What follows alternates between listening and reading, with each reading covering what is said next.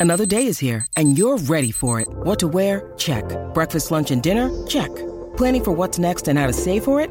That's where Bank of America can help. For your financial to-dos, Bank of America has experts ready to help get you closer to your goals. Get started at one of our local financial centers or 24-7 in our mobile banking app. Find a location near you at bankofamerica.com slash talk to us. What would you like the power to do?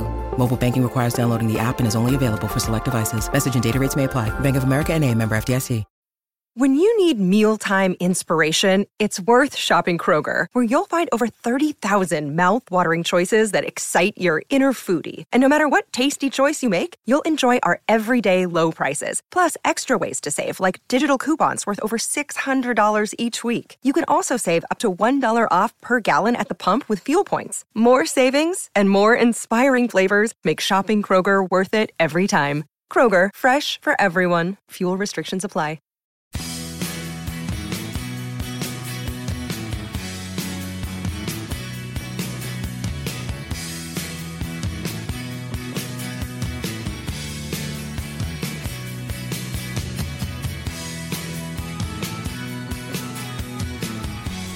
Welcome to Moments That Rock, a proud member of the Pantheon group of podcasts and home to a plethora of wonderful music based podcasts.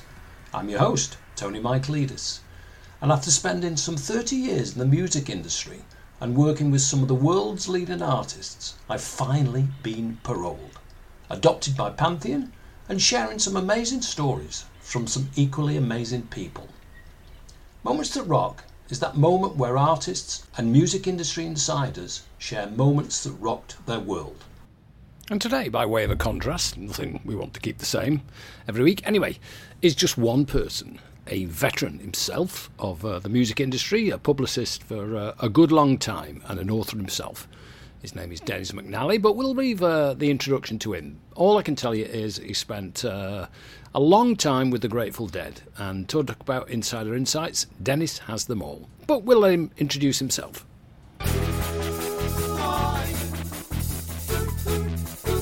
My name is Dennis McNally, and I was the Grateful Dead's publicist from 1984 until Jerry's death, and then with the company for another know, 10, 15 years. I also wrote a book uh, about the Grateful Dead uh, called A Long Strange Trip uh, The Inside History of the Grateful Dead, which plug um, actually made it to the New York Times bestseller list for one week, um, but it was a good week. Before I became the publicist, uh, in 1980, Jerry Garcia uh, invited me to be their biographer uh, because he liked the book I had done about Jack Kerouac, um, who I might add just last weekend his, was the centennial of his birth, 100 years. What it was really getting to me uh, last week um, was that my I began that book 50 years ago. Um, I had the idea in February of 1972. A, a, a guy gave it to me uh, gave me the idea. Um, I was talking about sort of generalities, and he said, uh, "You should write a book about Kerouac. His papers are at Columbia, and you can stay with my friends in the Bronx." So I wrote that book about Kerouac, and I, in the process, the same guy had also turned me on the Grateful Dead, and uh, I wanted to uh, write a book about the Grateful Dead, and uh, the universe decided to listen to me and Jerry, um, and I eventually met Jerry, and oh so casually mentioned that I had written this book and sent it to him. And he got very excited because Kerouac, when he was 16, Kerouac was his role, his role model. And frankly, it stayed that way until the day he died. Um, he, uh, his, you know, sort of way of navigating through life, um, he, he took from the lessons of On the Road uh, about improvisation and spontaneity and etc brought me in as the biographer. I worked on that for a while. Uh, they needed a publicist and I needed a job. And I tried to do both simultaneously, which was clinically insane. Um, not only because the mentality of of being an honest historian, and I think I was, um, uh, and a publicist. Publicist is there to uh, to be kind to his client. Um, I, I, never had to lie working for the Grateful Dead because the truth was much weirder and stranger than anything anybody would believe anyway. Um, uh, there were some things I didn't say, obviously, but uh, so then I became the publicist and and enjoyed um oh moments that you wouldn't believe. I'll give you another example of, of the world of the Grateful Dead. Not music with the Grateful Dead, but not music per se. Places that you never, ever, ever thought you'd be and are thanks to being with fill in the blank, but in this case, the Grateful Dead. Um, we had played uh, a weekend in Telluride, Colorado, and uh, it was there were daytime shows, and it was summer, so um, it was still quite light, six o'clock. and because uh, the the airport in Telluride is like nine thousand feet or something, uh, it was quite you know high altitude. We didn't have our usual plushy um, uh, plane, uh, you know, charter jet. Uh, the the they just couldn't lift lift off with the you know bodies and and um, suitcases and all that. So we had this very odd plane, um, which was a, it looked like a, like a DC three out of 1936. It it uh, one one seat on each side of the aisle. Everybody had a window. This is relevant as as you'll see. So we get up in the air. Tomorrow's a day off, and everybody's very relaxed. And uh, the pilot comes on. He says, "Do you guys want to go?" Sh- we were going to Phoenix, where it was 118, by the way do you guys want to go straight to Phoenix or do you want to be tourists? Well, you know, this bunch, that was an easy question. Tourists, do you want to see the Black Canyon of the Gunnison or Monument Valley? Monument Valley. Great. So most folks know about Monument Valley, and if you don't know, Google it. You, you know, you'll be very glad you did. It is a very southern Utah, and it's one of the most spectacular places on the planet. Um, and it has these buttes, right? And they rise about 2,000 feet above the valley floor. And we went into, and by now it's getting near, starting to get near sunset. So it's twilight, and all this, all these buttes are made of sandstone, which just in the right light just sort of ooze color. It's just unbelievable.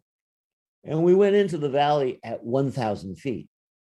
So there's buttes going off into infinity above us and they're below us and there's this valley and and you know it was i mean I, am pretty sure that was illegal um, but you know nobody caught him um, but what was really a bit hilarious about it is you know because this is the world of the grateful dead at that moment uh, mickey hart had purchased a boa constrictor true story a boa constrictor uh, earlier in the tour and the, the Charlie, his name, Cosmic Charlie, which was a dead song.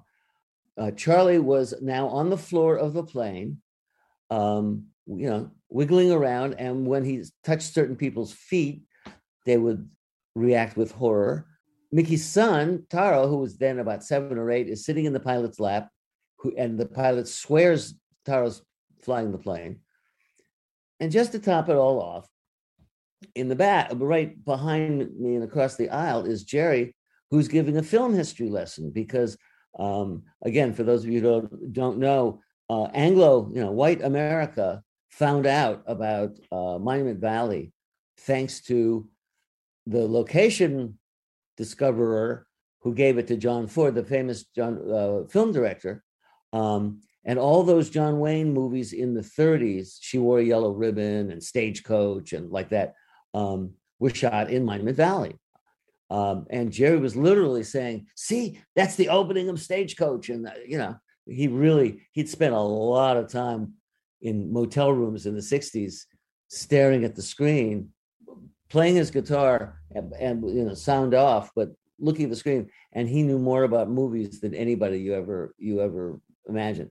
And I just was sitting there thinking, this is, and again, you have to understand it. The world of Grateful Dead, weird was actually a very positive adjective that it had to be one of the weirdest moments of my life, and it could never have happened except that I was hanging around with these these low lives.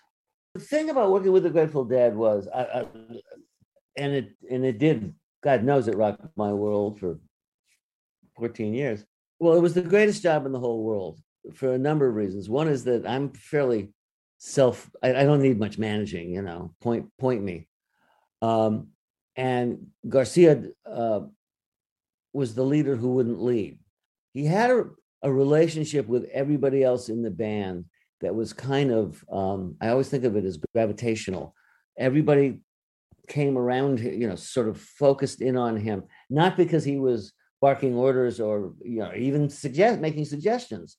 It was just it was charisma. I mean, he attracted people. Um, I recently had the the uh, fun of uh, producing um, a box set on behalf of the estate of his music before the Grateful Dead, called amazingly "Before the Dead," and uh, the first side it's a six disc package, and the first side is um, he he'd gotten out of the army uh, with it was it was a mutually amicable split. Uh, they threw him out, and he was glad. Uh, and he um, he was living in Palo Alto uh, and had met this Robert Hunter, who would go on to be his writing partner. Um, he'd been there like five months, and uh, they had a duo, Bob and Jerry.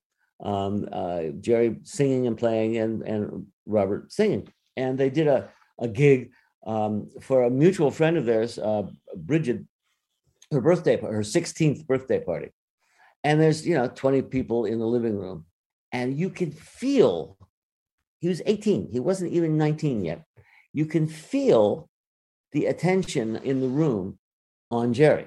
There was just something about him that people connected with. That sort of never changed. Um, but he didn't want to make decisions. I, I once called him boss, and somebody said, "Don't call him boss." And he, Jerry said, "Ah, he can call me boss. Just don't ask me to make decisions."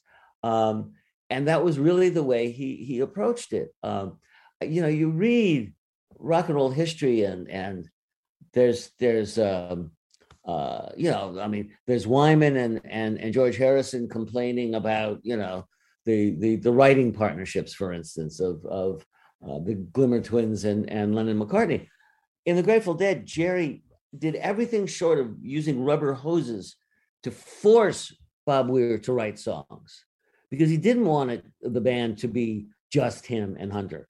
There were early albums where it was pretty much just them because they would written all the good songs.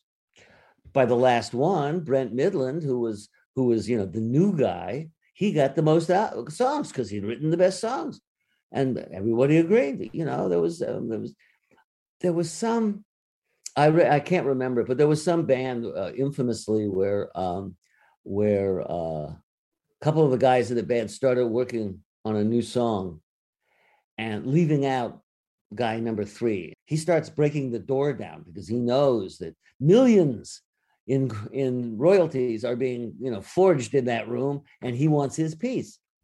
Uh, as I say, that just did not happen with uh, with Garcia around. He set some I was going to say boundaries, but that's not right. The right word. He he he he embodied uh, characteristics about not doing things for money, respecting your audience, uh, all that that people followed. Again, not because he was the boss, but because it became, you know, obviously um, obvious to everyone that it was the right thing to do.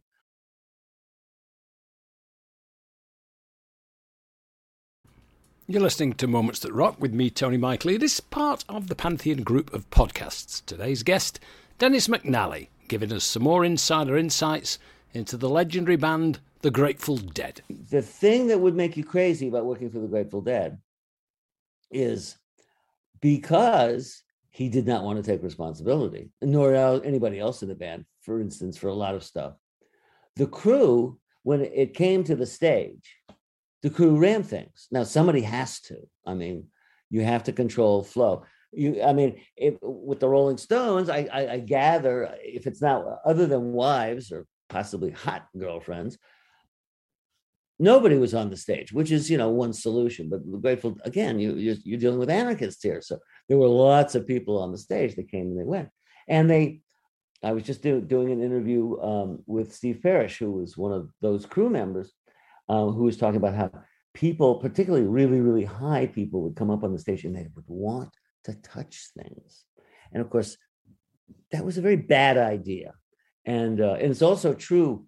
Um, I wasn't there, but it was I'm, I'm was assured it was true that a young woman um, just very casually stumbled over something and the sound no was it the sound of the lights see it's been a while since i heard the story but one or the other on one half of the stage went out because she kicked something um, you know so obviously the crew had a major responsibility and they you know they uh, they embraced it shall we say not always kindly but in general working with the grateful dead and this is one of the truest things i ever heard in my life the head of the uh, the Grateful Dead's road crew, who was the actually the president of the corporation, was a man named uh, Lawrence Shirt, Shurtliff, uh, commonly called Ramrod. Uh, Ramrod was one of the best people I ever got to know. He's passed, unfortunately. Um, and um, we had done a show again at RFK Stadium, and it, which meant uh, it was midsummer, which meant it was disgusting it was 100 degrees and 100% humidity, and it was just miserable. And we've been out there, he and I had been out there for like 12 hours. And um, we were leaving, and um, we got to the top of the stairs, and I happened to be walking next to him, and he said, and he sort of looked around and then he sighed and he said, At least it's not a real job. Which said it all. Um, we, you know, it wasn't a real job. I didn't have a real job with the Grateful Dead. I was working for the Grateful Dead. That's not part of the real world entirely. Um, and and uh, you know, certainly none of the things about uh, you know time clocks and and reporting to your superior. Uh, you had to do your job, and you probably had to work twice as hard as any corporate job. But it was in service of saving the world or something, whatever it was. It wasn't about, uh, I mean, we, I wanted my paycheck, but it wasn't about just about making money or making a profit for the band. Um, it was, it was about serving the music, and the music was there to change people's minds. And it was a family. The thing about the Grateful Dead is they had an experience for several months that is, un- I think, unique. Now, lots and lots of musicians have played music while very, very high. I mean, Jimi Hendrix probably holds the record. But um, the fact is that uh, for the two months that they dropped out of the music business and played in the acid tests with Kesey and the Merry Pranksters, uh, they experienced a situation in which they weren't the show. They were the soundtrack. The audience, everybody in the room was the show. That was what, what the acid test was about and uh, they could play or not play. And there were shows, they were acid us that they didn't really play. Uh, there was one in particular where just as they started, Bill Kreutzmann decided that he needed to adjust the setup of his drums and sort of took them apart and put them back together again for the next three hours. And so they didn't play a lot of music um, that night. Uh, so the, the point is, uh, they came to see the the audience, that is to say, the people in front of them, and when they went back to regular gigs, it was the audience, quote unquote, as partners. The, the traditional status of all performers, classical, not necessarily, I suppose, uh, religious things where it's a little different. But anyway, um, is that the you know the the performer is up high and offering his art or her art to the audience, and the audience, you know, applauds and says, Thank you, we love you. And in this case, um, they had a situation in which the people in front of them were were them, uh, especially if you're high enough, um, and were but were very much part. Of, it was a level field, um, and um, there was a pinch of that even when they were playing to fifty thousand people at Giant Stadium. You know, they they just they they had this uh, and certainly Jerry never forgot that um, you know it's a partnership. It's they're they're partners in crime. Oh, we had a manager, we had we had accountants and uh, an attorney. Um, the manager was not a manager in the conventional sense because he did not have a percentage. He did not have the right to hire and fire. He was an employee too, um, a well employed, well paid employee. We were all well paid for that matter. I mean, you had crew members making six figures, you know, um, which to put this is back when six figures meant something. At one point, they had three managers. Uh, the Grateful Dead sort of tried everything uh, for dealing with management, but for the thing, the last ten years uh, of the band, uh, it was a guy named Cameron Sears. At this point, you know, they they've been going twenty years, um, and what he had to do was simply make sure that they got what they, you know, sort of what they wanted out of their situations. It was it was anarchy which is actually very conservative. Now, that sounds contradictory, but as an example, in the band, decision making, one loud no was a veto. Everybody had veto rights. So that means that you only do what everybody agrees on. Other than playing shows, which, you know, pretty much fell in certain parameters, and one band member supervised the touring committee to, you know, approve what was worked out. But that fell into a very comfortable groove that everybody knew what was going. You know, we we we had our calendar year worked out. There was a spring tour, a summer tour, a fall tour, a couple around, a couple around the Bay Area here and there, and so forth. Um, but it meant that you know any other project, um, a movie, this, or that, whatever, um, somebody would object. You know, might very possibly object, or they'd all just go, "Yeah, sure, Jerry, you do." You know, there was friction. there was certainly, friction. I mean, they were human. All I can say is it worked very, very well um, in terms of folks got what they wanted. Pigpen died. Um, many keyboard players died. The only Keith and Donna, Keith and Donna left uh, because they felt uh, basically they just sort of felt well they were both doing far too much uh, alcohol and other things uh, that was that that then that was good for him them um, and and uh, they just felt it, it, consumed. And it and it, it, was consuming. Brent Mydland died um, uh, and i know jerry i always felt that jerry kind of never recovered from that that that jerry felt that the grateful dead had sort of turned monstrous and consumed brent.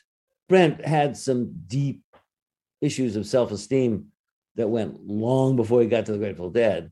So, you know, it wasn't just the Grateful Dead, but it, they were the focus of an enormous amount of energy from literally, you know, a million people. Um, and uh, it was, it was uh, demanding. I mean, Jack couldn't leave his hotel room on the road. Okay, and it fell most on Jerry. On on Jerry. One of the my favorite moments with the Grateful Dead, and it rocked my world, was um, I got we were in the Chicago and there was a wonderful traveling uh, Monet exhibit um, of like five examples of the same visual, but each varying according to time of day or time of month, uh, time of year, whatever a haystack, you know, haystack in the spring and the fall. And it was an amazing show. And uh, I got uh, the band an hour alone. Jerry could not go to an art, a, a, museum without, you know, attracting a crowd. So he got to do, we, you know, we, we got to do that. Um, and uh, all they had, all they had to do was sign some autographs for the people who worked overtime to keep the. It was after you know the the, the place closed for the day, so um, you know that was wonderful. And and the um, the great thing about it was about a month later, not very much longer later, we went to Europe and had a day off in Paris, and most of us had been in Paris and you know done most of the many you know the biggest sites. Um, so we all, a number of us went to Giverny, to Monet's home. Um, and uh, once again, there was Ramrod, uh, the wise, and he really was. Um, he and I were walking, to be honest, we were smoking a joint. We were walking around Monet's garden. It was just the two of us. And he was looking at the, the famous Chinese bridge. Um, and so Ramrod, he just looked and he said, You know, he got it right. Well, let me correct something in that. Remember, he died of a heart attack. Jerry did. and his his he was clean, I might add, when he died. Um, he had committed uh, to uh, to to changing that. What he died of uh, was um, the self neglect of a guy into his fifties who still didn't exercise, smoked cigarettes, ate horribly, um, and had raging diabetes. So you know he died of almost everybody over 40 recognizes okay i gotta get a little exercise and be a little judicious about what i eat and so forth and quit the cigarettes. Uh, and you know he just did not again he did not want to take responsibility for that kind of stuff. It, they're connected the drug abuse but it, it wasn't the drugs that killed him it was the cheeseburgers I, will I will just observe the one thing about the Grateful Dead is that that um, they um, I thought start the sentence over again. So you know they did this uh, in 2015. They did uh, a series of shows called Fare Thee Well, to the official end of the Grateful Dead. 2015, and they they ended up in uh, in uh, highly you know sold at three stadium sold out stadium shows, a national uh, streaming uh, uh, sales that were you know off the off the charts, and um, I thought that that was you know sort of things would start sort of fading away because all things, to coin a phrase, all things must pass, and you know stuff will, and I was quite wrong because what I realized came to realize within six months after was that, um, and of course there's still Dead and Company, but beside that. Um, Deadheads had come to the conclusion that they were not just in love with the band; they were in love with the music, and it it mattered who played it, but that was a matter of taste. And in fact, I would argue quite seriously that there are vastly more deadheads now than there were in 1995 when Jerry died. And there are probably more deadheads who never saw Jerry than us old farts, uh, because um, there's a band called J-Rad. Uh, Joe Russo's almost dead. Very, very good. I like them a lot. And I went to a show of theirs at Frost Amphitheater in um, in Palo Alto, nine thousand people. And I turned. I was up near the front, and I turned around and looked, and it was exactly the same demographic as it had been 50 years before. Some young people, mostly, you know, some really young people in their you know, mid-teens, and high school and college people on up to old guys. It's like nobody left. and these more and more young kids just keep because in every group of people there's a niche and it is a niche but but uh, there's a, a group of people that want to be surprised that want that don't want to hear note for note uh, they don't want to hear what they heard on the radio which is good because we're rarely played on the radio except for certain niche shows and, you know, that's Deadheads. That's Deadheads indeed. And great insider insights from Mr. Dennis McNally, an author himself, wrote a book on Jack Kerouac, which uh, Jerry, Dar- Jerry Garcia discovered, invited him along to join the crew, and he became their publicist for a good 15 years and then stayed with them a lot longer uh, when Jerry passed away in the mid 90s. So there you have it. You've been listening to Moments That Rock with me, Tony Michaelides, part of the Pantheon group of podcasts. We'll be back with more fun and frolics next week. Thank you for listening.